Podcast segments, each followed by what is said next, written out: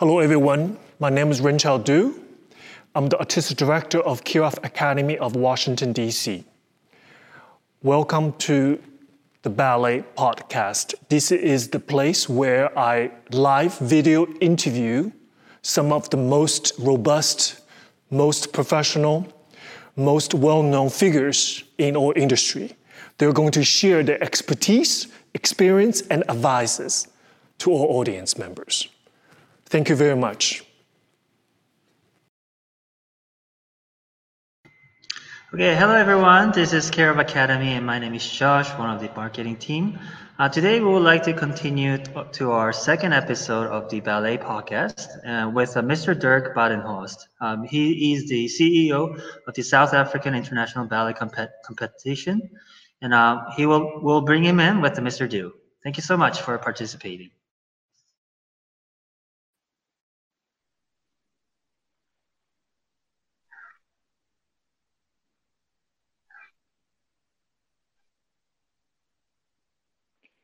Hello, Dirk. How are you?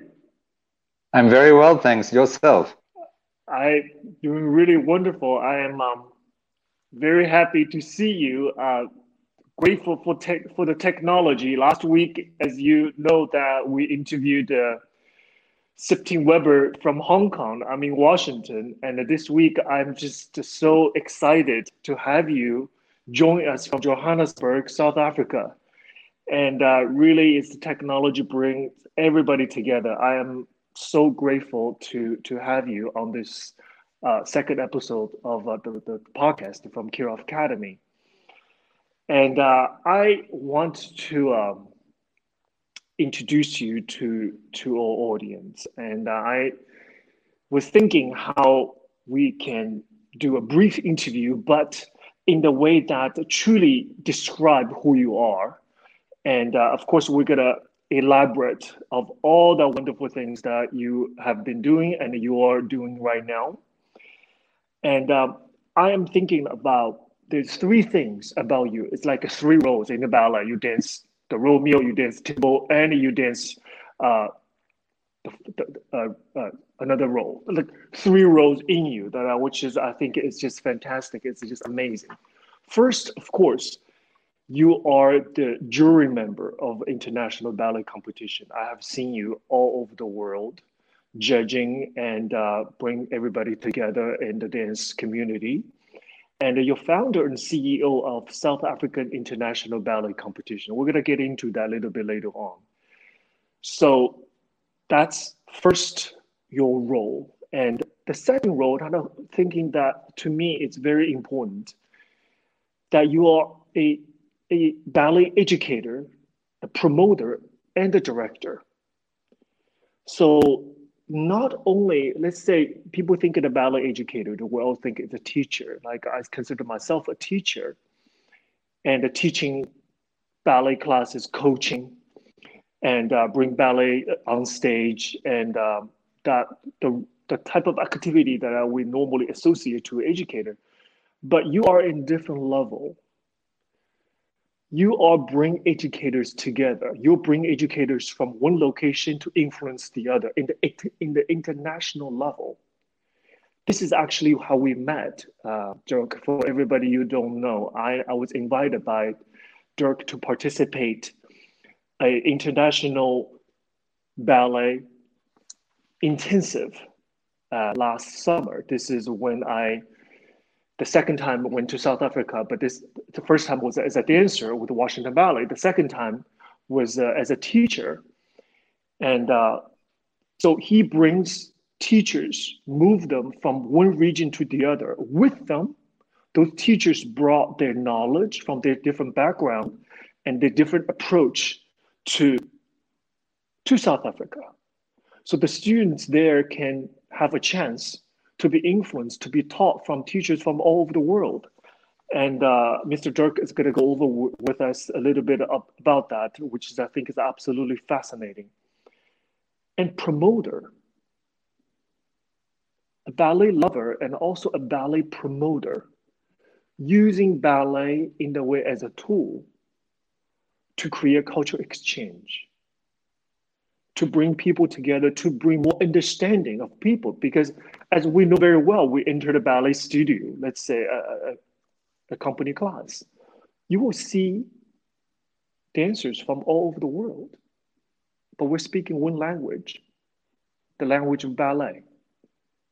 And instantly, and I experienced this all over my life. I know before the class, we were just don't know each other. We start taking this class right? We're sort of timid and we're a little nervous.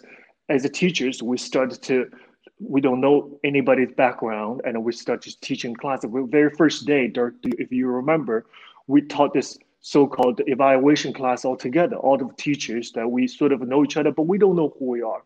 But instantly after the class, we became instant friends because we spoke a common language because we're educators. For dancers, I all, all, often found we go to the ballet festival, international, we're taking class with uh, dancers from all over the world. After 90 minute class, we become instant friends because we spoke the same language.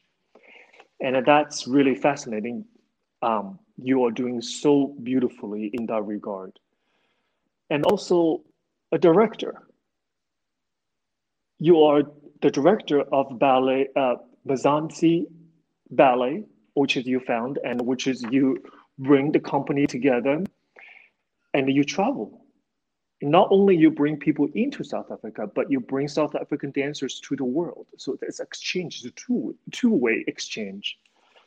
And uh, we're gonna talk, you're gonna tell us a little bit about that. And then third, which is I think is big role. And I always remember when we were uh, often talked about. And I always said, Dirk, you should be ambassador. You should be the culture ambassador of South Africa because that's what's really what you're doing.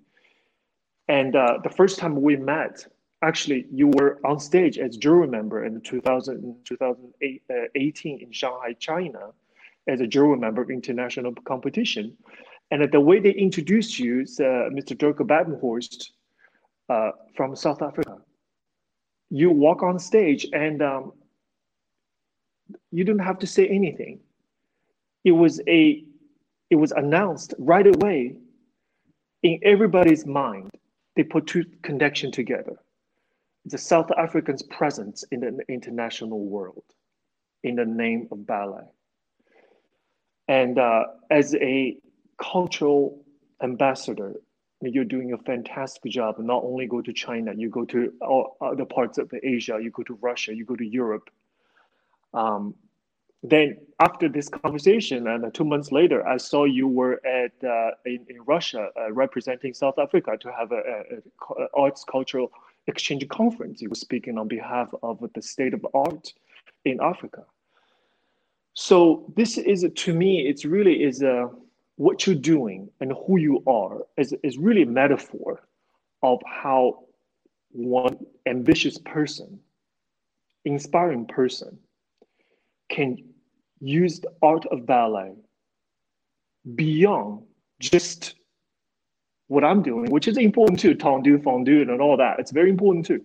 But using it as a tool to bring dancers together, to bring culture together, bring countries together. So that extent version of um, what ballet can do, it's truly, truly remarkable. And um, and inspiring. So, Dirk, I'm just going to go ahead. I have some subjects right here, and I prepared just to reinforce what we just talked about. And uh, I'm sure uh, you are going to bring up, please feel free to, to bring up anything extra that I was uh, forgotten. Now, first, uh, Dirk, I want to ask you how do you see international competition can help dancers grow and bring the communities together? And what are the things uh, SAIBC, South African International Ballet Company, is doing that are different in terms of promotion and education? Mr. Dirk, can you elaborate with that? a little bit with us? I can, and thank you very much again for having me. Thank you for everybody for tuning in. Um, and as you have said, you know, ballet for me has become a tool to bring us all together. It has become something so special that uh, we have to understand that we are all part of the same community. We might come from different countries, different schools of training. We might have special preferences or different preferences. But ultimately, we are all trying to make ballet bigger, better, and stronger globally. And I think that for me is so important. In South Africa, we have the beautiful Royal Academy of Dance. We have JKT. We have the Dance Association of South Africa. Recently, I started having um, the Cuban methodology for the last three or four years in South Africa. But it's not that the one is better than the other. It's like I always say to people, it's like having to go and choose your psychologist or your ballet teacher. It, you have to find what works for you, what makes ballet click for you and tick for you. Um, and also, you have to look so carefully at what your audience is enjoying as well. And I think that's a very important aspect of all of these things. So I went to um, to China in 2007 um, to the Shanghai competition, uh, and that was the first time I finalized the idea of hosting the South African International Ballet Competition in South Africa.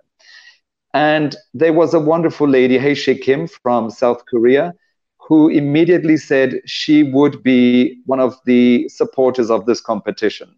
And she really has been. From the very, very first competition, she had done that. And she had to do something that I didn't understand at that moment how hard it was to get her to, to convince the parents from South Korea to send their kids to South Africa. So, um, and then they came, and since then it has been wonderful to go to South Korea because every time I go, I see young kids that have been to the competition and who had moved on to become dancers in the Universal Ballet, in the National Ballet, and in many companies around the world. So that's what ballet does, and that's really I think also why I wanted the competition to come to South Africa. And I think that is the value of competitions. It isn't about the tricks that the kids can do at the competitions. It isn't about, in the end, really who wins the competition. It's about the opportunities it creates. And I think for me, what makes the South African International Ballet Competition so, so special is the fact that we really try for the week that all the dancers is in are in the beautiful city of Cape Town.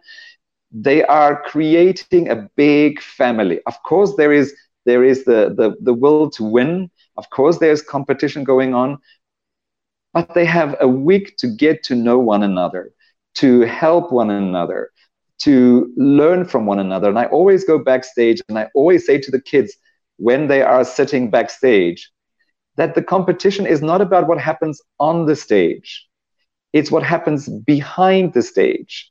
Um, it, many of the teachers that you will meet there will much quicker become directors of schools or even companies in the future. Many of the young dancers will become principal dancers later and then artistic direct, directors in the future. So it's an incredible network that you build. And I think that is really what I try to do so much of is the networking capability of all the kids participating and most of them go away and come back later with and, and I see them at other competitions and when I travel the world at, in, in companies and they all come and say, hi, Mr. Bartels, how are you? So great to see you, so great to catch up with you. And that for me is what's so important. Many kids get access to scholarships to schools. Many kids get uh, positions in companies. Uh, there's a beautiful dancer at Dutch National that was selected to go to Dutch National. First, the junior company by Ernst Meisner, who was the one of my jury members in 2014, and then she moved up in the company. Um, and that's what it's about for me. It's about bringing the beautiful directors of schools and companies together, and they inform the future of ballet. They sit together and they discuss not just the actual dancer. They discuss what happens in the different companies. They discuss what happens stylistically, what happens in the science of training ballet dancers. And that's very important for me because training a ballet dancer isn't just a hobby, it truly has become a science. And it took me many, many years to understand and, and literally to cut myself in half to understand that some teachers are teachers to keep kids busy and off the street, and that's 100% fine. And many of those kids will become future audience members and supporters of the ballet, and hopefully also funders of the ballet. But then there's the other half, the half that is about training the vocational dancer, the superstar that you will see on this on the stage. And the superstar isn't only the principal dancer. A superstar is any dancer that lands up in a professional company because they all have to work together to tell the story of Swan Lake or Don Q or Giselle or whatever it is that you are going to watch. And so often we think of the ballet dancer that is the principal dancer as the superstar, and it's not true. Uh, it's, it's, it's a real combination of everybody coming together. And I think that is the value of any ballet competition in the world. It gives you the opportunity as a dancer to, to, to make friends and to compare yourself to what's happening in the world. As uh, teachers, to see what happens in the world of training around the world. And, and it's really beautiful. I've had Ramona de Saá, the director of the National Ballet School of Cuba, sit and chat to uh, Hae-Shik Kim, and they were exchanging training methodologies, and it, it was cross-informing. So a lot of the people think it's only about what's happening on the stage. And as I said before, it's not. There are so many different layers to a competition. And that is what's so beautiful. And many directors get together and discuss. And uh, I know that in, in, in, in, in Beijing, I was on the jury the first time, the first South African in 2013. And 2011, I was just a guest. And in Shanghai, a lot of work happens behind the scenes about yeah. creating networks of new ballets that that that um, that are being put together uh, of of making the connections of bringing the guest teachers to come and teach for you as you had mentioned, I met you in Shanghai in 2018, and then I brought you last year to South Africa, and I'm very happy to see that you're wearing my beautiful shirt um, for the South African International Ballet Competition Intensive that we hosted. Um, and it's that kind of networking that is so important. Uh, it's so important for us as a country that is so isolated from the world. Um, and, I, and again, I have to say thank you to all the ballet teachers that are doing so much in South Africa to try and to create dancers for the future. And you have become, after the, the competition in the intensive in, in South Africa, you've become quite famous. So many people really loved what you were doing, and you introduced them to the Vaganova style of training, to what happens at the Kirov school. You spoke so well of the school. Um, and that is really what it's about for me. And then you spoke of, of the ambassadorial role that that that I might have fulfilled. But it's not just me; it's every single dancer that travels to a different place, whether it's a different city, a different school, a different country, a different continent. Every single one of those dancers is taking a bit of where they come from to where they are going. And for me, that is what is, is so very, very important. We learn so much. When we see somebody dance, we know so much more about those people, who they are, what they are. Um, and sometimes we, we don't really know of what they had had to go through to get there. But that we learn very, very, very, very well. And we try very hard to, to, to foster that. So in South Africa, you, you asked also what, what makes the competition different is the fact that we try so hard to bring kids from, from different communities to the theater Sometimes they are not ready to actually participate in the competition, but we bring them to watch. Um, we we take them to meet the dancers. We get them to do class with some of the teachers that we have there, and that is really again what we are trying to do to make ballet more accessible. So since 2016, I have been working with the Ministry of Culture in Cuba and the Embassy of Cuba in South Africa to bring Cuban teachers um, with the kind permission of the National Ballet School of Cuba, to start training young black teachers in the townships and some teachers in South Africa in the Cuban methodology. Again, not saying the one methodology is better than the other, just introducing something different. And again, that's what's important about the competitions because we all have something that makes us special. And yet, in the end, we want to put everybody in the same box. And we have to understand that every dancer comes from a different school that speaks to a different audience, that has a, a different kind of sensitivity and a different kind of sensibility to their dancer. So you can't really compare a Kirov in, in, in Washington to a um, a dancer from the National Ballet School of Cuba, or a dancer from the Paris Opera, or, or the Royal Ballet, or the Dutch National Ballet School, because they were trained differently. And they were trained differently because they are trained to perform where they are at. But in the end, there is good training and bad training. And so that is really what we are having to look for. First and foremost, when the dancer walks on stage, the question is have they been trained well? Let's forget at first about the style, let's forget about the costume, let's forget about anything else. First, just look at whether the training was good. Then you can start look at all the other things. But I always say that if a dancer was really well trained, the body, the physical instrument really well trained, then any director can take that well trained body and shape him or her into exactly what works for that particular company. And that, in the end, is what makes a good dancer good. Is the fact that they have to be versatile to be able to do today Jerome Robbins ballet, tomorrow a Balanchine ballet, the next day uh, Du ballet, or whoever ballet it is that they are wanting to dance and the style of that particular company. So that's really, I, I think, in short, which was not so short, um, why I do what I do and what makes the ballet competition in South Africa different from the others, and yeah. the question as to what it is that I look at or what I look for when I adjudicate on international stages. Absolutely, and I think taken away, uh, Mr. Dirk, that the most important for a young audience, the, the students, it's it is a networking it's a tremendous networking opportunity. And i i feel like i'm echoing what you said uh, is so beautifully is that not only you wish to be placed well of course you go to competition you want to win but it's the tremendous opportunity behind it there's networking opportunity for jury member to see you let's say at as a um, junior level but the next two years later they see you at a senior level that kind of a emotional personal connection is already there.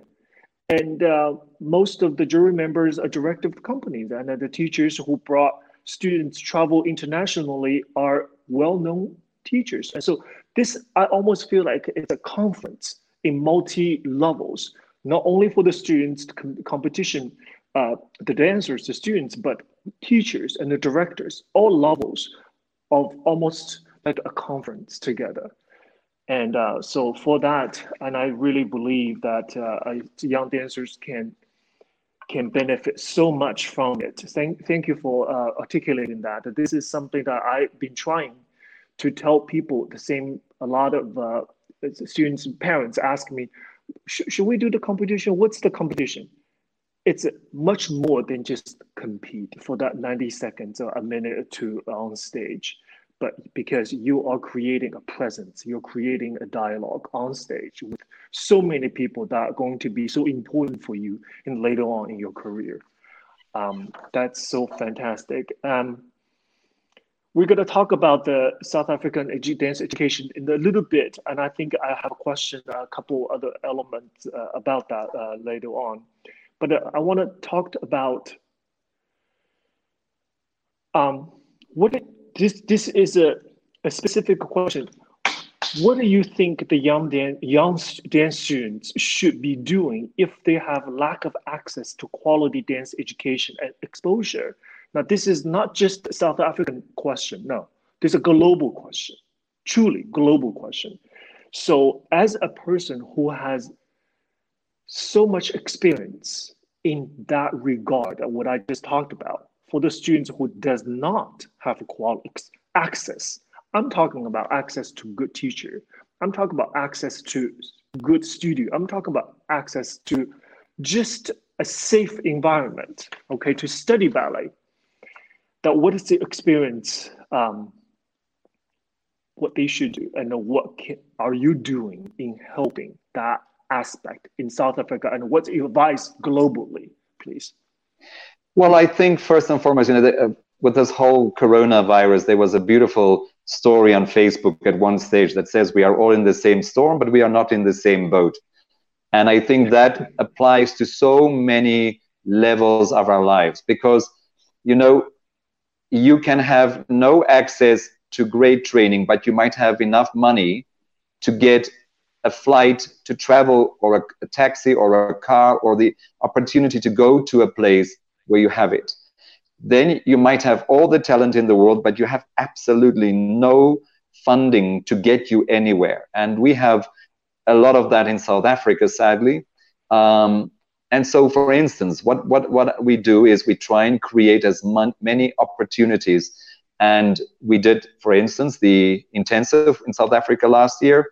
Many schools have their winter or summer or autumn schools where they invite kids from outlying areas and they also then offer scholarships. You have um, in your school, the young, beautiful Mateo dancing with you from South Africa.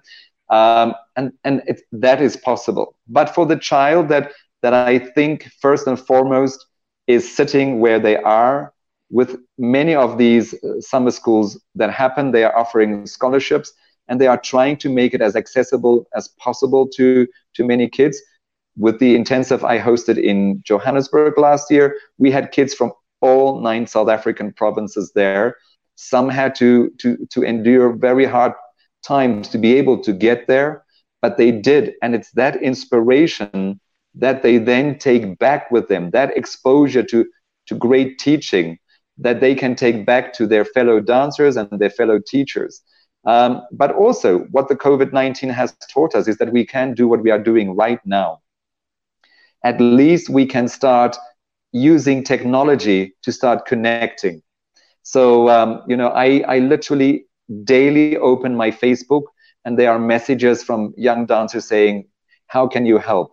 And I always try and find teachers in their area that I can refer them to that is as close as possible, that could then hopefully uh, teach them. And that happens anywhere in the world. You could really literally do that anywhere in the world. So um, that's what we try and do. And we try and create as many opportunities. Um, we try and allow uh, scholarship kids and, and bursary kids to, to join different schools. Um, the one very important message I think that is so important now in this time of technology, where so many people um, are accessing classes online. It's great that there are all these classes. And the question that each dancer or teacher or parent should ask is is this appropriate level for my child? Is this the right class for my child or should i find another class that is at the right level? Because if you don't do the right level of training you're going to hurt yourself you're going to train yourself badly you're going to do things that are uh, sadly not good for you. But all of those presupposes um, a certain level of knowledge, a certain level of understanding um, that not everybody has. And you know, I always think of uh, Li Cunxin, the Mao's last dancer. How wonderful would it have been if we all had that capability that China had 50, 60 years ago, um, or 40 years ago, to go and travel throughout the whole country and to try and find all those very, very talented kids.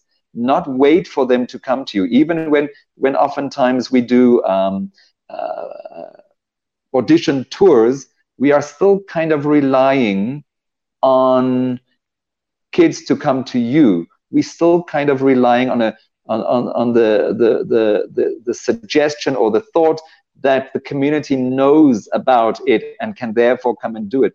We forget that there are so many kids that have never even heard of what ballet is in very, very remote parts of South Africa, of, of many other countries.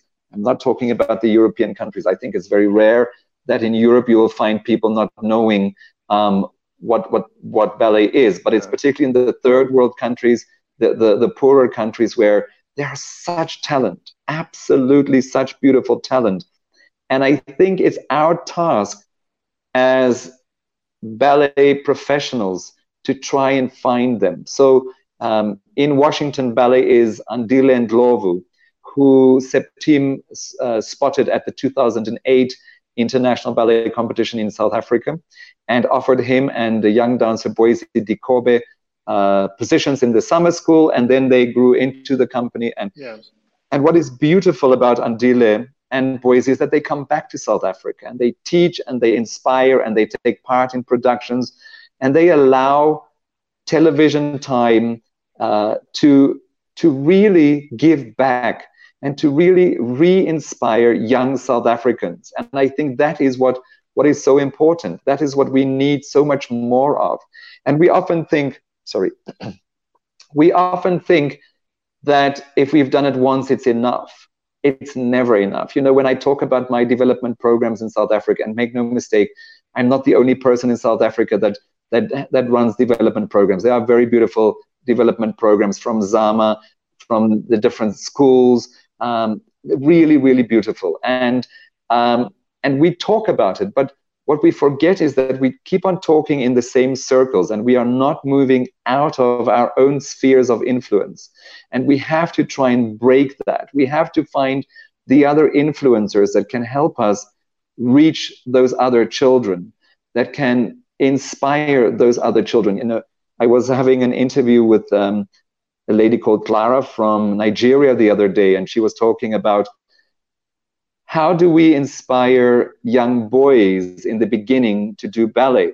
And I said, in the beginning, don't wait for them to come to you as well.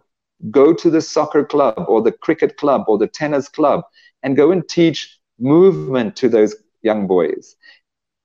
Get them to experience the value of what ballet can do for them. Don't even call it ballet in the beginning because ballet, in so many ways, has such a negative stigma and in some ways, let's get past that at first. Also, don't, for the young boys, don't put them in tights in day one. Some of the boys are quite fine with it, but some of the boys would rather die than put a pair of tights. So play in the beginning to the interests of those young kids that you are wanting to have an impact and get them to become the change agents for you. Uh, because once they start talking and, and when they start beating their opponents in the soccer, and they, they go, but hang on, why are you suddenly beating us? Oh, you're doing this thing called ballet. Let's also start doing it. And that's when you will then start finding more and more and more and more young ballet dancers. But in the end, a lot of funding is required. And again, that's why the, the Chinese model for, for the last uh, 40, 50, 60 years have been so incredible because it has been so incredibly well funded. Um, you know the, the Shanghai International Ballet Competition has one of the biggest prize monies per competition right now. Beijing tries to do the same. Many other competitions don't have that kind of funding. Many other companies and schools don't have that kind of funding. Um, and we have to make do in other ways. And we have to try and find that talent and create the opportunities for the youngsters that um, are out there to get to your schools. And, and again, that's why somebody like yourself and many of the directors of the other schools are doing such great jobs, going around, seeing the talent, spotting it, and then bringing it together. Ballet is a very expensive art form. We all know that. Yeah. Um, and so also you don't want to, and it's a harsh word, you don't want to waste the resources, time, money, um, talent on somebody that it really isn't going to make it. And so somebody that's not going to make it isn't necessarily the most talented or untalented kid. Oftentimes you have somebody with all the facility and all the talent in the world that still doesn't make it.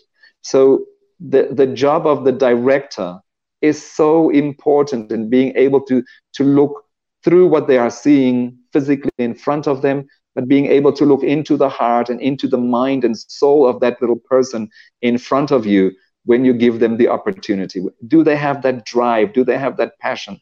Um, and all of those things together is what, in the end, is what we are all striving towards to create the opportunities. I I agree everything you said, and I think a ballet to be properly conducted the training process, it has to be a state and private level combination.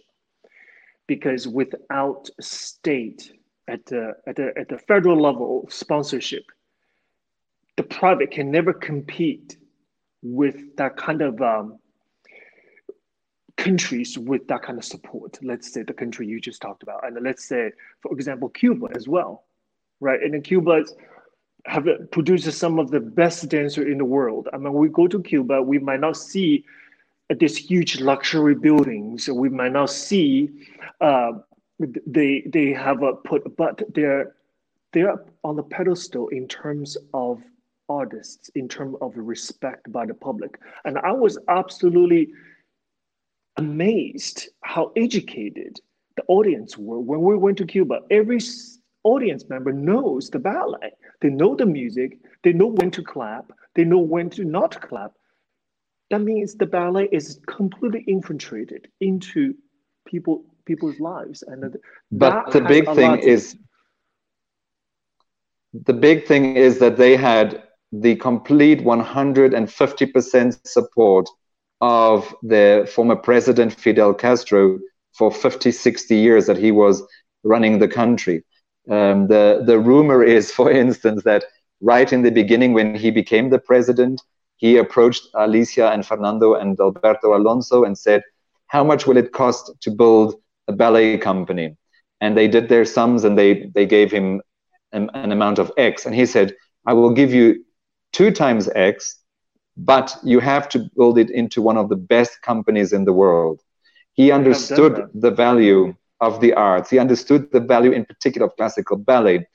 Um, and you know, a lot of things can be said about the president, but if your president is indeed completely supportive of it, it makes it so much easier for all government departments, firstly, and then secondly, the private sector to support because it's yeah. very hard for the private sector to support something when the government is completely against yeah. it when the government is not making it easier to support it so um, right. that you're 100% right it is completely a, a partnership between the, the, the, the national local provincial governments and the private sector and then of course having the talent and the passion absolutely and i was also as a teacher, I always said, you know, we our job to is to lead, to inspire the students, and to be a role model.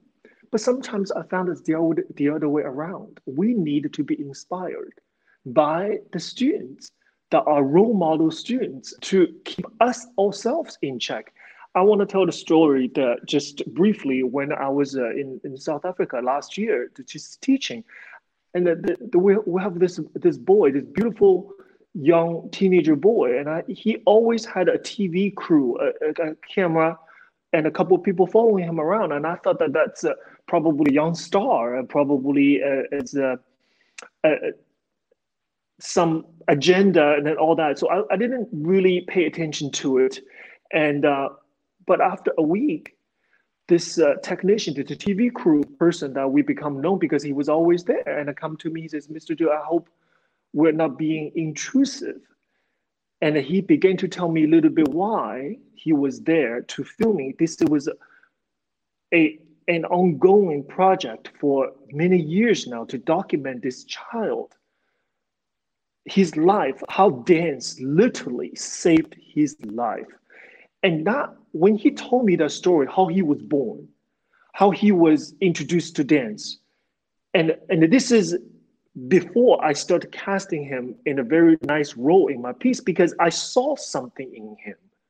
He was not the most talented legs and feet and everything else in that whole group. However, I saw, I felt something, just a natural intuition. That was before I was uh, being told that this tremendous story around this boy. And then tells I tell myself, you know what, Chao, you have nothing to complain about. You know, we always complain the weather's cold, this and that. and then we start at eight o'clock in the morning. we have something to complain about, right? We always as a dancer because as a dancer we complain. Uh, Then was like, Runqiao, you have nothing to complain about. I saw this boy, the spark in his in his eyes when he's dancing. And I after I was told about that, that his story, this uh, TV station is documentary his life. I was like, wow. I mean, talking about the aspect of bring training stars, right? We have beautiful Andile at the international level. But at the same time, saving lives. I mean, I hate to say it, yeah. save life. I have friends that we met in, in South uh, South Africa that having schools in in the in the not very good areas, but they are there to have a studio so the students does not have to travel a long way. I mean, we are the art form it's the range of what does is is absolutely tremendous. So I learn and I see and I heard the stories through traveling. This is another thing about this kind of networking. It informs me to be a teacher and a person that uh, who I am now. It's being informed by those many experiences. So, what, what, what I always find amazing is that uh, whether you're in Johannesburg or in Soweto, one of our townships, or in Nigeria, or in Cuba, or in Washington, or in Moscow, or in Paris, or in London, how universal the appeal of ballet is a tiara and a tutu and a pointe shoe, how it's the dream of every little girl and how that that life saving is often giving the opportunity to a young kid from a very very disadvantaged background. But at the same time how a middle class kid or a or a kid from a very very wealthy background has that passion inside them that without giving credence to it without being able to make something of it they will die. Um, and ballet then gives them that spark. I will no, never forget in, in 2004, we, we took our, our, our babies from one of our schools to a hospital where we performed for a group of kids in a cancer ward. And there was one little girl that the nursing staff said that she was going to die. They were completely convinced that she would die in the next three to four days. And literally, while she was watching, there was a little spark that had gone on in her eyes. And I made a point of calling every single week for the next six months to see how she was. And she was still alive after six months. Something that day, and it wasn't the miracle or magic or nothing, it was just something that sparked something and made her wanting to not give up and I think that is what is so very, very important. And I think this is what, even in these times of COVID 19, you know, the arts are not seen as essential, as an essential job. And so in many places, it's one of the last things that they are allowing. I know that in, in Germany right now, people are fighting and they are entering their studios at last and they have to keep social distancing. And yes, there are people that are hungry and there are people that are are going through terrible hardships at the moment, really, really in countries like ours, but not just like ours, around the world. But we forget the value of being able to, to lose yourself in beautiful music, in beautiful theater, in beautiful. And, and I'm not just talking about classical art forms, I'm talking about folkloric art forms, I'm talking about traditional art forms. I, I think that we forget and you are so right that says it's life changing and life uh, saving these art forms they are really really important. You know and for many years i was like yeah i understand that we need to to, to do certain things first until one day it dawned upon me and, and i understood that no there is something about the arts that makes the worth, world worth turning. Um, you know there's always the joke and i'm not sure if he really said it but Winston Churchill that said um, his, his advisors told him that they should cut when they were looking to, to cut money somewhere. They said, uh, let's cut the arts. And he then said, but in that case, what's the point of having a war you know if you if you are fighting but you don't have the arts left in your own country there is no no reason to and that for me is is really such an important thing to remember um, that we, we mustn't give up. We must never never give up. And it goes back to that to that point that you made just now about not having access to great training or uh, or to training at all is that never give up. Always try and pursue your passion. Never take no for an answer. Um, you know uh, we, we look at some of these amazing companies and these big schools that exist and we, we forget that behind that there was a Mary Day in Washington uh, Ballet's uh, instance that had to fight and push for so many years before it became the one and then the next and the next. And we, we, we forget that in, in our world, um, there's the Dirk Badenhorst that people see, but we forget all of the teachers that are watching, and I must say to all the South African teachers that are watching and have and let me know that they will be watching, thank you very, very much. It is so much appreciated. But we forget that there are many people that are working behind the scenes to make it, it happen. And as much as the dancer has the passion to dance, the teachers have the passion to dance and to keep dance alive. And that is what is so important. It's about working together and understanding that when you say to a child, go on to another school, it's not saying that teacher isn't good. It's taking the child to another level. It is about creating the next opportunity. So if I go to my concept of the training teachers in the townships, I can't get physically everywhere. And for many years, this, the companies in South Africa and the schools in South Africa were trying to take a few kids and, and, and would bring them somewhere to be trained. But it's not sustainable. It's hugely costly to constantly transport these teachers, uh, these kids. And so that's why four and a half years ago I said, let's now start training the teachers who live in those particular townships, yeah. who understand the politics and the workings of that those townships.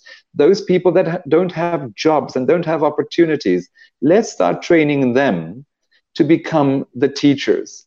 And then that takes care now of tier or level one that we can start selecting the best of the best of the best and then bringing those together but never forgetting or allowing the kids who are living in in some of the most undesirable uh, um, situations and conditions uh, they must have access down the road to classical ballet.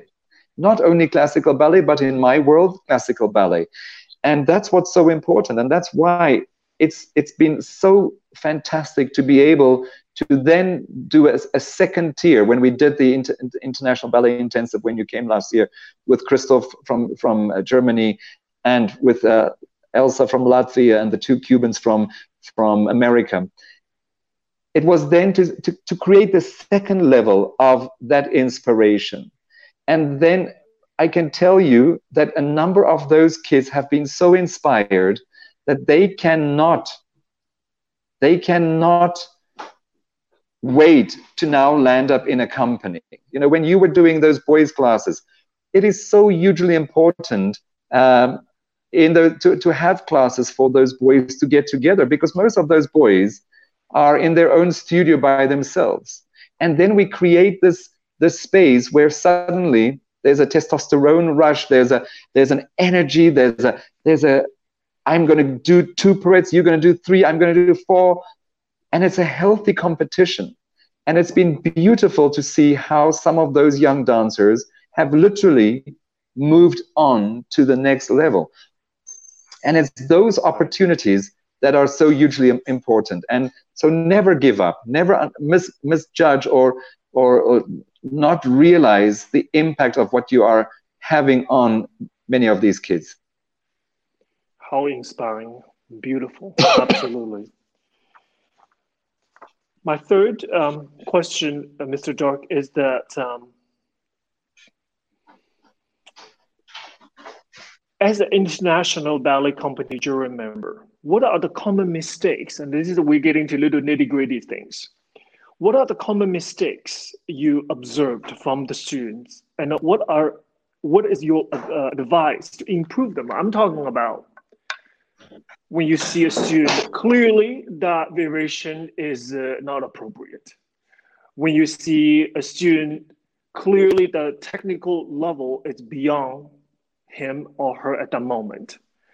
Can you share with us some of the advice as a jury member? You're sitting there with some of the biggest names in ballet world. You are having this tremendous career or tremendous background. You're sitting there, you watch this 14 year old walk on stage, do her a minute and a half variation and leave. In that 90 seconds, what is that sometimes the common mistake you say, oh, I wish she could have done a little bit more of that.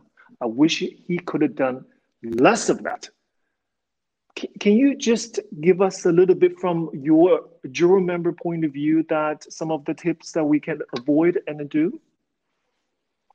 Well, first and foremost, I think we forget the impact and the influence the teacher has um, on the kids.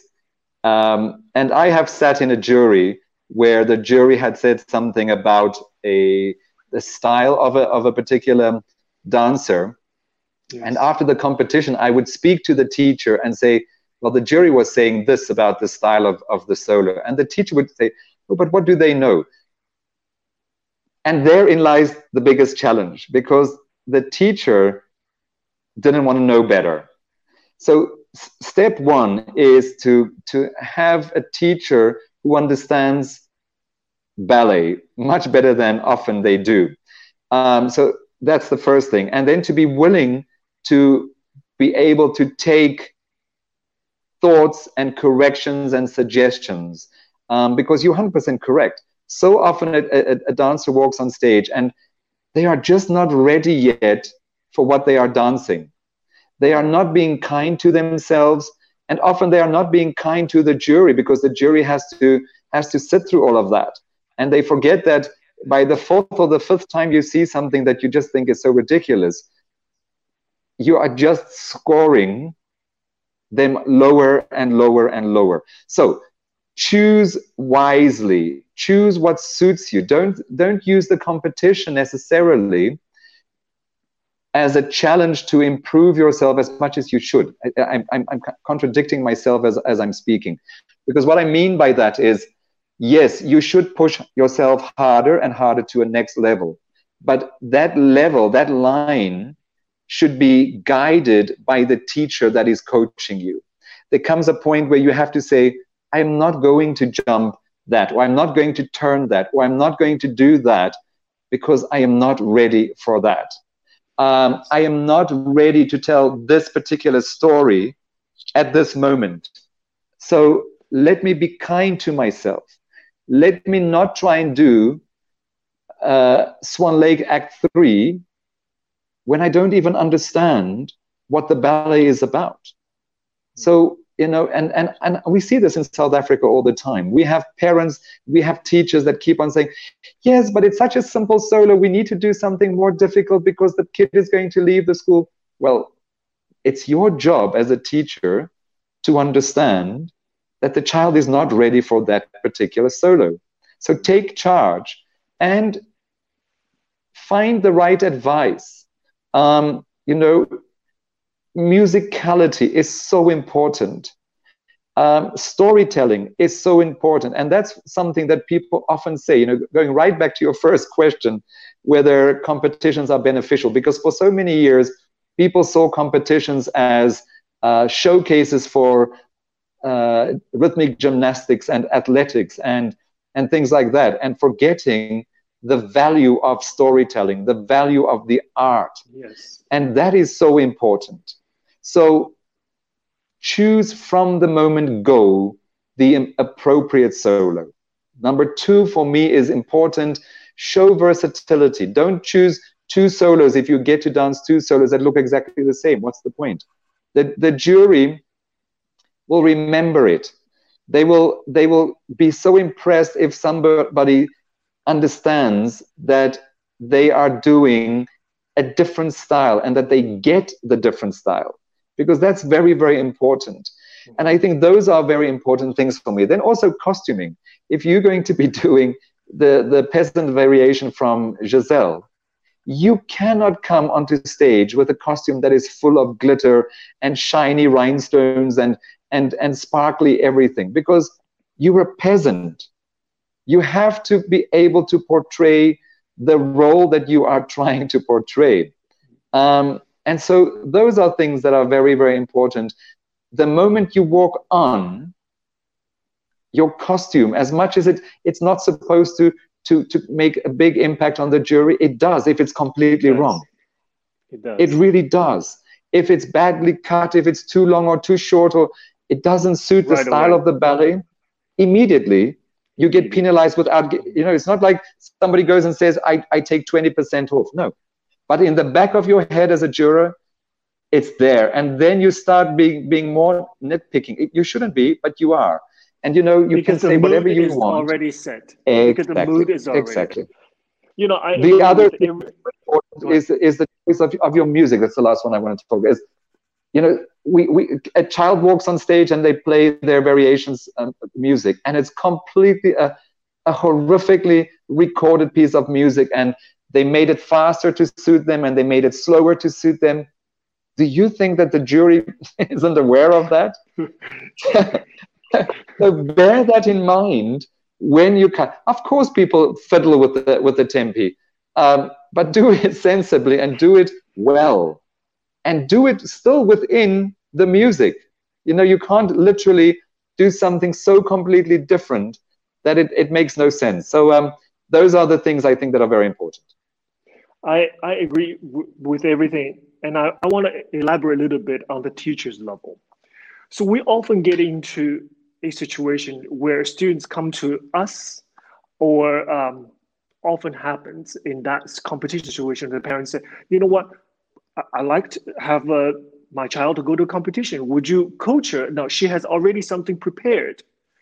So this is where I believe teachers have to be very serious and uh, uh, behave and act as a coach, a teacher, because there's a big difference. I do believe that between a child's favorite variation done by her favorite ballerina, that's something that she always want to do, that between the readiness of that student, the appropriateness. So the repertory cho- cho- choice there, and has to be made through thoughtful discussion and evaluation. You might need to try a few other few things before you settle on one variation. But one thing I do know that cannot be the child's favorite variation because we have seen it. Uh, a 12 year old cannot be doing Giselle. I mean, it just doesn't work.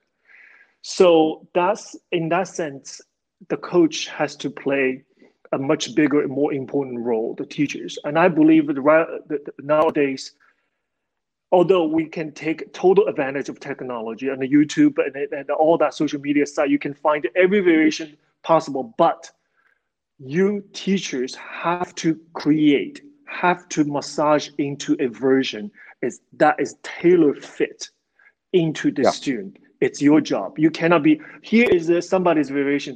Here is no, that's them.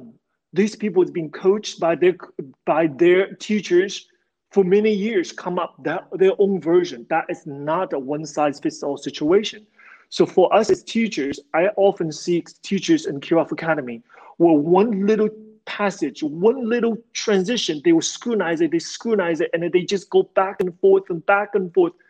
And me, sometimes, you know, you know me, I'm like, just do it. But they would just do it, and it just that's beauty of all teachers because that's Yeah. how the background, just like you talk about the culture, that's how the only thing we know how to do it. So can you just elaborate a little bit because I know we have a lot of teachers that are watching, and uh, can you elaborate a little bit how just like what you just said, and I think it's important for everybody to understand that. Yeah, yeah, so I completely what you're saying. And if you adapt the solo, and and I always say to people, you know, no director in any company is going to make the ballet look worse by allowing their dancer to look silly by not being able to do something. So solos have been adapted and changed for so many years ongoingly. You know, uh, they would change the, the, the side of the pirouette, some turn right, some turn left, and if you can change it, change it. But keep it in the style of the ballet. So don't suddenly in a romantic ballet become super classical. No, it, you need to stay in the style of what it was originally created. Beyond that, for sure, make your dancer look as good, as secure, yes. as comfortable, as happy as they can be. Because that's what it's about. Because in the end, it's the same as the musicality. When you watch from the front and you are as a jury member enjoying what you are seeing in your in front of you you are less critical the moment something starts jarring you start asking questions you start wondering you yeah, start doubt what's going on? And that's what you don't want. So you want the child to come on and just done something that has flowed and read yeah. so beautifully and so cleanly that it just works. And then i can tell you they will forgive you as jury members quite a number of things. So yeah remember that. Put that in the back of your head always. Um, because no jury member wants to disqualify or take marks off. Because, again, what I said right in the beginning, we are all in the same game. We are all wanting to make ballet better and stronger and more beautiful for everybody. So when a child has put in so many hours with a teacher, you don't want to give the child a bad mark unless something is so jarringly horrible and unlikely to be enjoyed, that becomes problematic. So that is really what I think people people need to always bear in mind. I, I agree with you, and I believe the competition yes. It's it's a place to showcase your talent, showcase your ability, especially your technical strong dancer. But I don't believe competition is a place to take chances and to to take to take the risks that beyond you. So I always, you know, very well in, in my training in, in China, the students literally, if I talk to my teacher these days, and uh, sometimes I talk, uh, still go back, uh, refreshing literally my roots, where I'm coming from.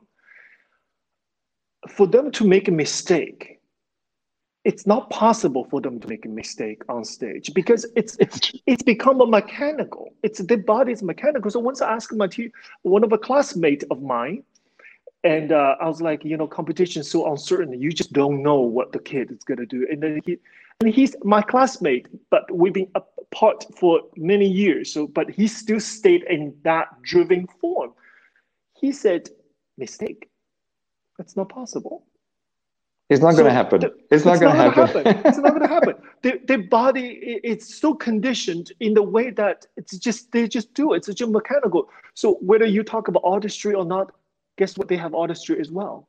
So they, they said what he shared with me, and I remember this is what really the school still follow that tradition. I mean, he said if you do the uh, variation, boy and girls, their gauge is do three times, literally one time you about have 20 seconds, 15 seconds to catch your breath. Do it again. Another 15 seconds, 20 seconds, catch your breath. Do it three times. Their goal is three times identical. Identical. Yes. Then they feel it's ready. Then they feel, okay, I can do one time good on stage. So I yeah. feel like there is a two, once you decide on the version, I often see this. People start to change. Okay, before you narrow down to a version, you go through this evaluation period between you and your dancers and your students. You, you create everything. But there is a moment where, okay, this is it. This is what we do. This is the version we're going to work on. Once that decision is made, please don't change every day. One day it didn't work, don't change it. Continue that path because it takes time. It is don't get discouraged just because you're having one or two bad days. Because oftentimes the third day is fabulous. But if you change it the second day, the third day, the fabulous day will never have a chance. So consistency is in, so important for me. So because I often see uh, you know, I was a, a um, jury member for, for YGP just re- recently before lockdown. And I often see students doing stuff way beyond. It's too much, it's too difficult. So you can't take that chance. Yeah. If you do three times that revision, you failed two times, you only succeeded one time. Guess what? That's a wrong step for you, in my opinion. Hmm. And often the jury are, I mean, the jury is, is much more kind than often thought of. So the jury will not, if, if you slip and, and it's truly a slip, it's not because you were trying to do 24 pirouettes in the music for three. yeah, they will be forgiving they can tell you. Absolutely. Yeah. Yeah. yeah. absolutely. So um, a lot of kids literally want to die when something like that goes wrong, and and and they have to bear in mind that the jury is really not trying to to penalize or punish them. The jury is there to indeed look for talent, look how to encourage the talent, and how to make it better. So um, that really is the is the function of the jury. That's that's right. I agree. And you know, you we if somebody do knows how to do turns. Sometimes it's irritation to me. Literally, I mean, beautiful turns, beautiful. But if you do two turns, one here, one here, you cannot save energy just to walk from here to there. Cutting all this beautiful opportunity, beautiful nuances, because you want to save energy, you just walk from here to there, four steps and fifth position, tendu again, do another turn. It literally irritates me and that is that is yeah. ballet has never done that way and it should never be done that way.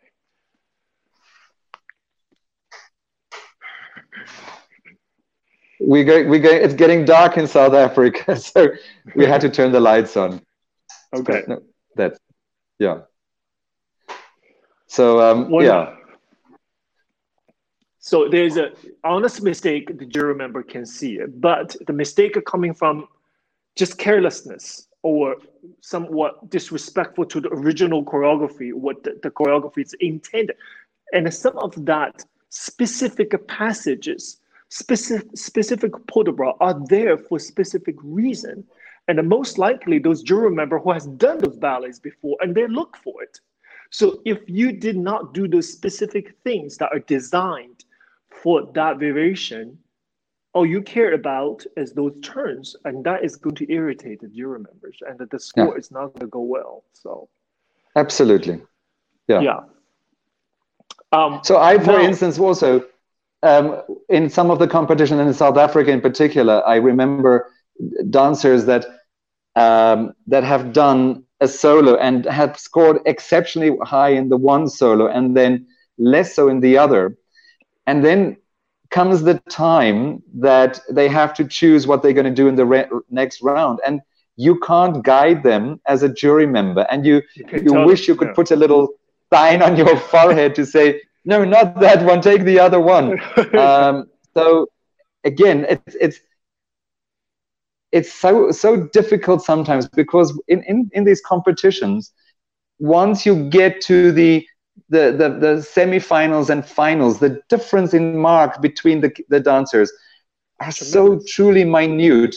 It's really, really, and, and then the smallest little thing, a, a, an off decision as to what it is that you wanted to dance, etc., etc., makes a big difference. So um, uh, then it becomes more and more a game as to like a chess game. Which which solo should I use? What is going to make me look best? And again, the question always is what is going to make me look the best that I could possibly be? That is really the basic question you have to ask. When, when you know, when parents ask me, so what solo should I do? Trust that you want to look the pos- the best possibly you could yeah. on that stage. That's what we Absolutely. want to see as jury members. Yeah. Absolutely. And you know, the diversity in repertory, you choose two classical, you talk about there has to be two different style uh, to show you because the jury member appreciates that approach to see the, the range of you. And with that, another advantage comes with that, I believe, is the, your look. Because oftentimes they come from different costume. So please don't choose, my opinion, to, to choose two variation, both requires romantic tutu, unless you have something to hide. So as a jury member, I often is like, this she has something to hide. What, what, what exactly. hiding? You know what I mean? So I really, really appreciate if you one variation have a, a longer romantic tutu, second variation you come out with a with a classical tutu. So it's, it's just so refreshing to see you. So that diversity in programming, in repertory uh, choices, that benefit comes well as well because pe- we do want to see the other side of you to see what that look like. Um, that is. But just, but in uh, line with that, uh, is the is the fact or the reality that very few people in their first competition does exceptionally well. Very few. It's you you you become competition ready and competition fit, and oftentimes it's the teacher that becomes more aware of what the jury is looking for, more aware of how to prepare better, um, yeah. because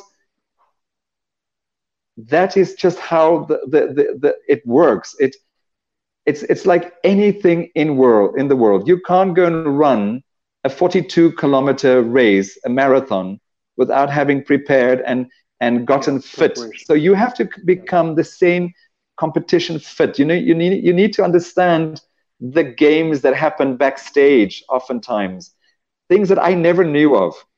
I seriously never knew of. I ran a competition. I still run the competition, and then I'm sometimes amazed at at the games that some people can play. And and I think you know we can pretend, oh no, everything is perfect. It's not always perfect. And so it's it's it's interesting how some kids are better to deal with it than others. And I think it's it's important that that you you you prepare your student for something like that. You're not scaring them. You are not getting them to play the games themselves. You are only saying, be strong, be secure, and that's it. I mean, you are going to be. Sometimes I see teachers are far more nervous than the students, and often that is the case. I am, I'm literally trembling in the audience, Yeah. literally trembling. Um, I can't even watch it. I can't even look. uh, Kirov Academy went to New York, the regional. We did exceptionally well, but it was a, a horrendous experience for me in terms of nerve Yeah, just because I know how much energy and time our teachers have put it into, and I know how much the students have worked on that, and you just want you just don't want them to get hurt, but at the same Yeah. time, we as a teachers, we have to be so strong. We have to be the person where when the students are nervous, they look at us, they see confidence, they see comfort, Exactly. they see security, they see love and care, and, and the, the, just this presence. So at that moment, honestly, there's nothing else you can coach them at the let's say half an hour place you know the call. Yeah. There's nothing you can do giving them. All you do is just stand there and love them, and I think, Yeah.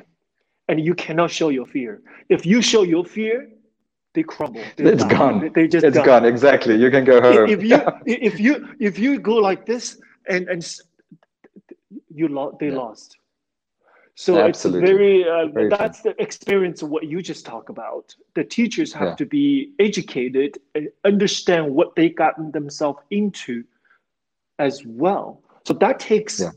not just the first time the second time you're much more experienced. Okay i got it.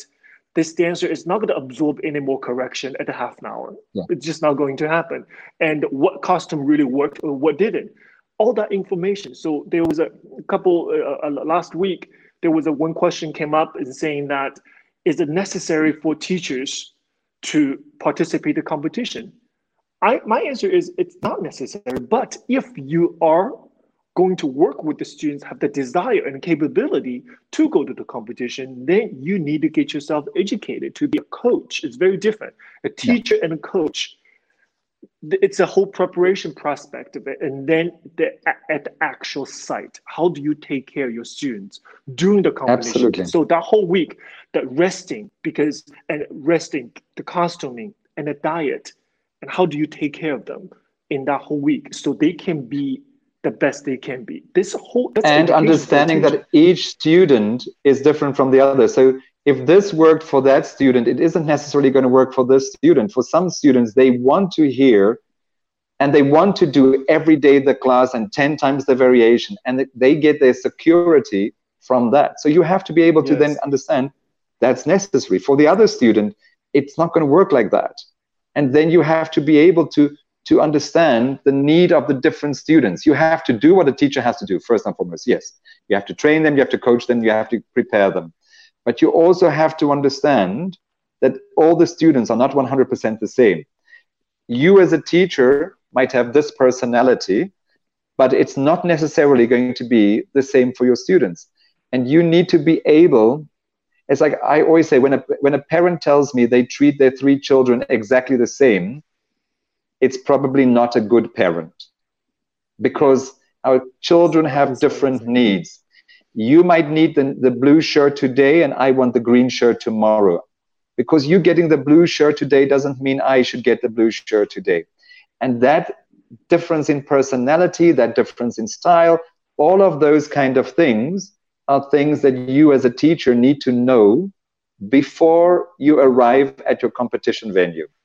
Right. You need to be able to make your child feel comfortable. That's the first and foremost and loved. You said it just now. Love, they mustn't feel that the world is going to come to end if they don't do well. Of course, it's going to come to end because it's bad for your studio or something. and I think that's something that that the kids don't always understand is that they are representing, like I said in the beginning, they are the ambassador of their studio. So if they do well, the teacher feels good. And they, they, they need to understand I'm not talking about your young, young, young, young kids, but your the moment they, they are able to to to to grasp that there is more to it than actually just what happens again on the stage. Um, and therefore the teacher also wants to to to do well because the yeah. teacher has also put in a lot of time and a lot of effort and a lot of love and a lot of guidance and a lot of a lot of a lot of and all of those things definitely play a role as well Yes, and I also want to mention, you know, in or in this setting, compared to school like China, the school, you know, in the 2018, I was teaching master classes in my own school. They had a studio on the other side of the hall. Was the students are preparing for the same competition? They were going on that night or the next day.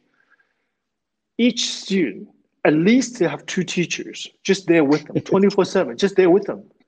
It's not just yeah. to coach them, it's just there for them. They yeah. have their special lunch brought up from the cafeteria. They don't even have to go down there, brought up to their studio, just there for them. They have a costume lady there with all the costume, constant fixing, constant fix. See how this look, how that look. Yeah.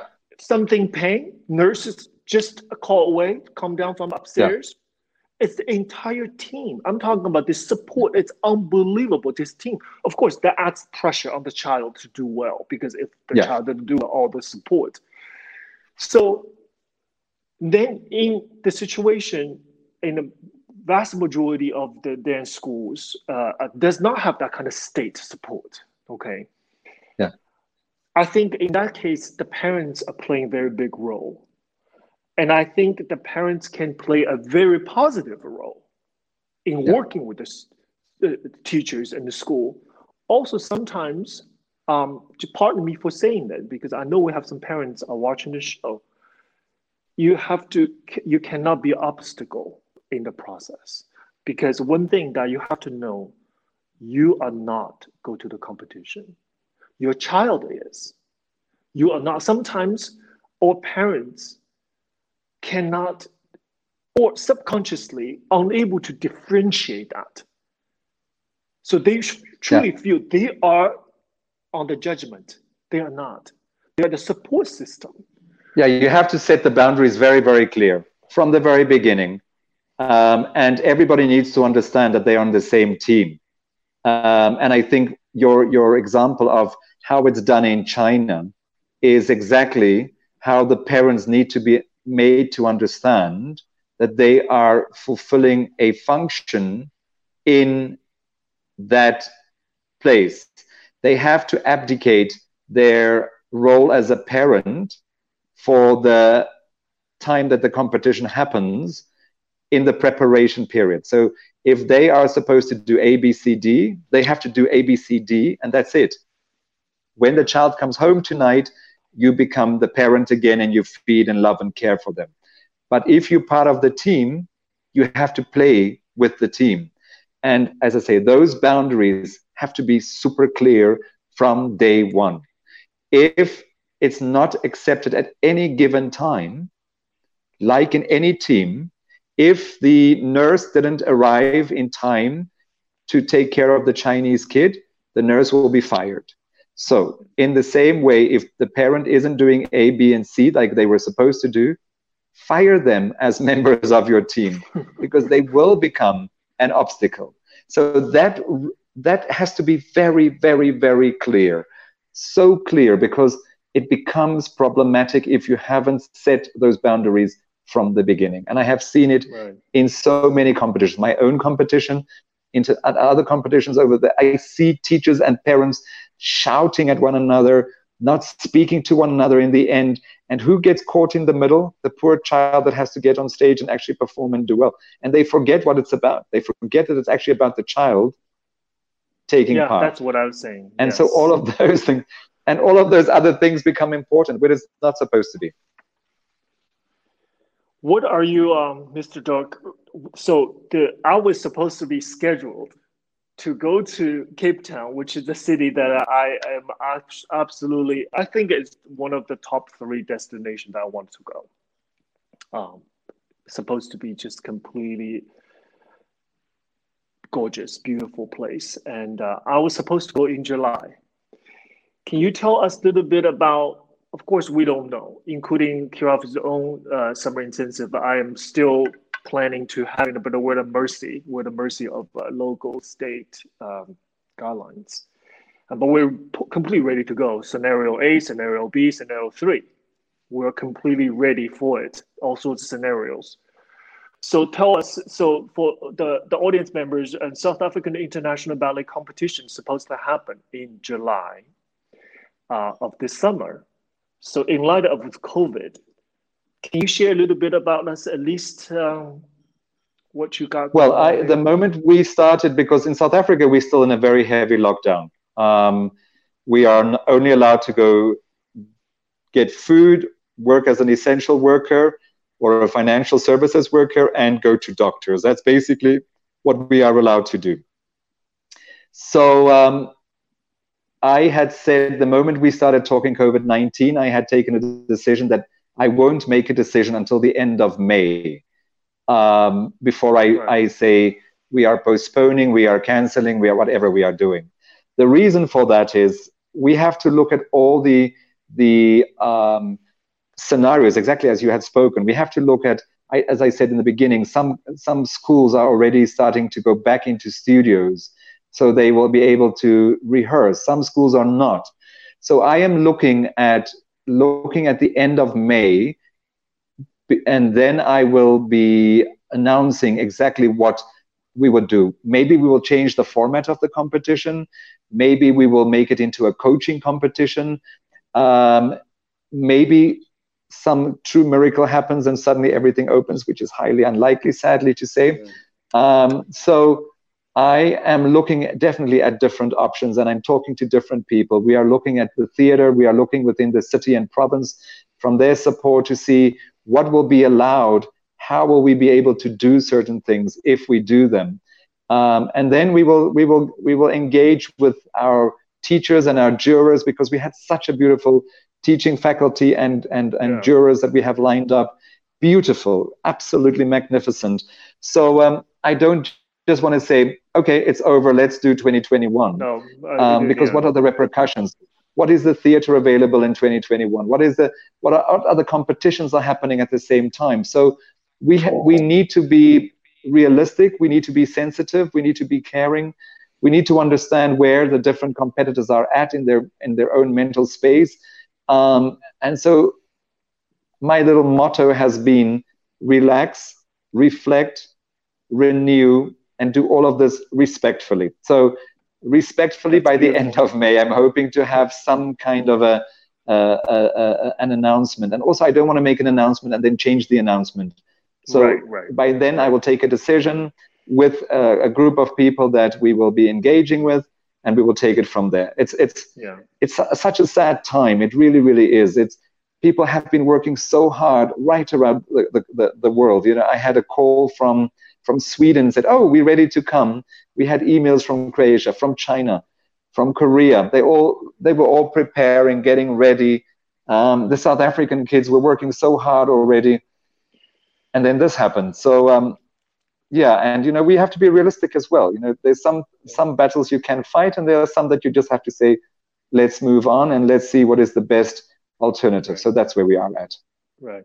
I we're we are too we're reluctant to to make a decision. Then we have to change it later on. I mean, we are. I always believe these kind of things. It happens. It happened before. It will happen again. And uh, I talked about yesterday. One famous person have said before: "Don't let, don't ever let a good crisis go to waste." Exactly. And uh, you know. So the fact it opened doors, one door shut, it opened doors to other opportunities. So now we are learning this beautiful thing called distance learning. And yeah. I do I believe this distance learning, the virtual learning method way are going to stay after the pandemic. So and I think we are I'm exploring in the way that there's multi-dimensional educational system in starting this uh, summer intensive either we have in person or online, but not just, it has to be dimensional, has to be nicely put, professionally put together and make yeah. sure it's safe, make sure that everybody can benefit and uh, make sure that it is in conduct in a way that is respectful, just like you said, very important, mm. be respectful. And uh, I am, to say the least, um, hoping that things can quickly go back to normal, but I don't believe we can ever be a normal the type of I mean that's I think there's evolution, a part of it, the evolution. We come out of one crisis, we don't really go back to the pre-crisis mode. We became something else. That's evolution. That's the way the word to me. It's constantly evolving. And uh, dance industry are doing really fantastic in terms of how are we going to evolve? Literally, I see new ideas come every week in terms of how people are conducting themselves, how people are making themselves afloat, and how people are coming, making the absolutely the best out of by doing take advantage of the situation. So I am certainly, you know, my love to to everybody in South Africa. You know, I have really beautiful feelings for many of the teachers and students I have kept in contact with ever since last year. We met teachers and students. And I certainly really um, hope that we'll come out of this and a stronger footing that uh, in terms of awareness, in terms how we conduct ourselves, in terms of how we, what we learned, the most important from this, and uh, take advantage from those lessons moving forward. So um, with that, Mr. Dirk, do you would you like to give us few last few words without taking up so much more of your time to all audience members? That something wisdom, something uh, something that inspiring. I don't have wisdom. I just have the absolute love for ballet. I, I believe that we all have to work together, as, as I kept on saying um, we have to support where we can. We have to grow where we can. Um, and we have to be thankful. I always say to the kids, thank your parents and your teachers, because without those, you wouldn't be able to be receiving the training and be in the position that you are in. Never forget that. Never forget where you come from, but have a very, very clear vision of where you want to go to. Know what it is that you want to achieve. Know what it is that you can and cannot do so that you can work on that and you can fix that. But I also want to thank you, Mr. Du, for everything that you have been doing. You know, all of these things your classes. I don't know how you you're still standing because you do these classes all the time. You have all the meetings. You have the responsibilities that you have.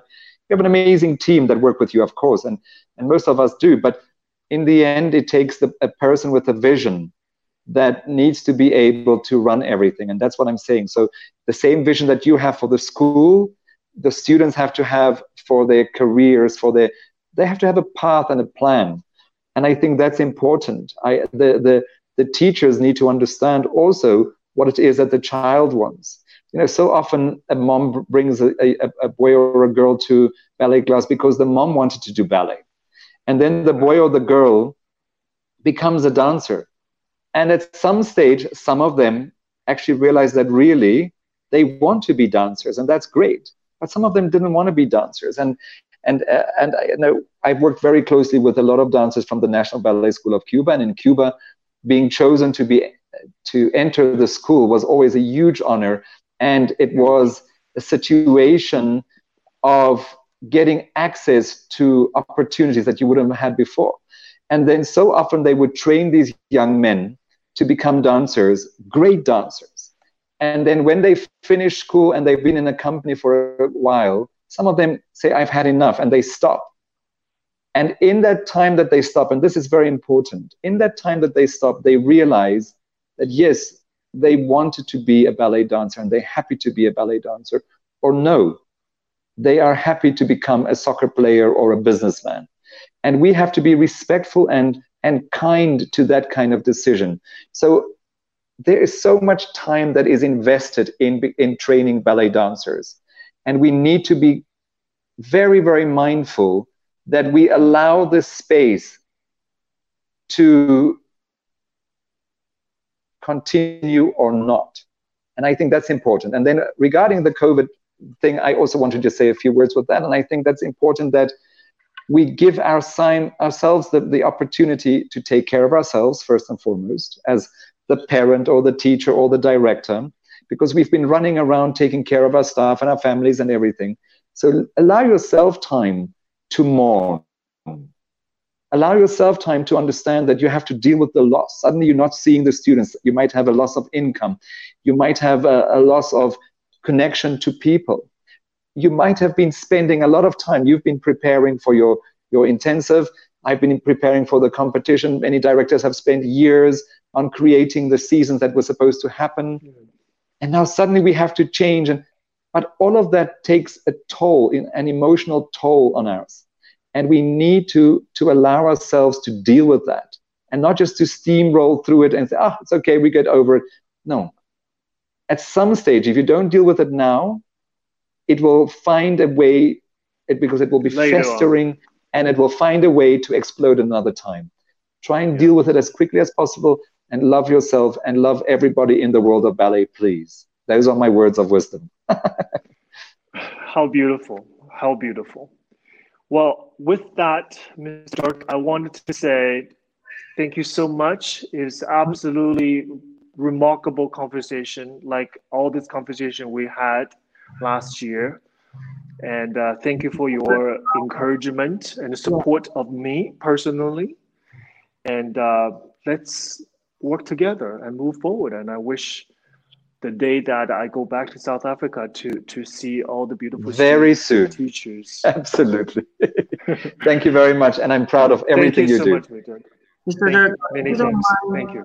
We actually have a few questions uh, that uh, the audience would like to ask you. Is that okay? Or Mr. Is Dirk? that okay? Yes. Okay, sure. Uh, so one question is, um, globally speaking, uh, what other competitions do, do, the students have to participate, um, in your opinion? Recommendations. Oh, there are lots. There are so many. There are the ones in South Africa. There's the two in, in China. Every alternate year, there's the Shanghai or the Beijing one. There's one in Korea. There's actually more than one in Korea. There's the Varna. Um, so those are very, very important competitions. And I think it's, uh, and then of course, I love the YAGP. Some people hate it, some people love it. I absolutely love the YAGP because it's, it's become one of the best places to find opportunities for bursaries to some of the best schools. Um, and of course, every competition has its achieve a really great outcome. There's the Valentina Kozlova competition. There are beautiful competitions in Russia. There's the Grigorovich one in Sochi. There's one in Perm. So there's a whole whole bouquet of competitions to choose from. Choose them well. Choose them so that they can build on one another, so that you could use some of the same solos as not always learning something new, but you actually create something that will stand you in good stead when you end up in a in a professional ballet company. Make sure that you gain from them. So there are really, really so many options um, around the world, and um, I would encourage a proper study before you just rush into the competitions. Awesome. And then last question, sir, would be um, how intense should the preparation for competition should be in order to not uh, to put too much intensity into dancers training? Uh, like the will will you know does that make sense to you? Yes. The balance. So I think that we can we can learn from the big Olympic Games or big sports teams that you have to to understand that you have to build up to a curve and then you have to get a little bit of a down and then up to the next one and then a down. You can't be at the peak for nine or 10 months of a year. It's impossible. That's when we get injury prone. That's when we get burnt out. That's when we stop loving what we are doing and we can never stop what, loving what we are doing. So, really, set a proper plan in the beginning of the year and stick to it. Really really really stick to it. You know if you if you're on the stock exchange there are rules that you you you stick to. You know that when you when the stock price reaches a certain price you sell and when it gets to another price a lower price that's when you buy. Um, stick to those because those are well thought through and and um, well tested formulae and if you stick to those, it will be good for you as a teacher, you as a dancer, and it will make the, the life easier for parents and the funding. Because if you know these are the goals that you are working, you have to fundraise for those, you have to work towards those, it's easier. Don't quickly come up with, oh, here's another competition, here's another competition. Um, and then in the end, it becomes like a, a cat chasing its own tail or a dog chasing, chasing its own tail. It's, it's becoming just um, not becoming pr- productive. Okay, thank you so much, Mr. Dirk. Um, thank you for reminding us why we perform, teach, and learn ballet in, in a bigger perspective, as well as like the more really practical things that the teachers can, um, students can take for the competitions. Uh, they really appreciate it. All the platforms are going, you know, being very grateful to you with all your advices. Okay. Thank you very much, and thanks for having me. Thank okay. you, Mr. Dirk. Thank you very much. Talk soon. Bye bye. Okay. Thank you. Indeed. Ciao. Bye bye. Thank you so much for watching the show. I hope you enjoyed it. If you enjoyed what you saw, please continue to join us every Thursday at 10:30 a.m. and we'll have exciting people to be on the show share their stories. If you are interested in Kirov Academy, wanted to know more of what we do, please go to kirovacademydc.org. Thank you so much.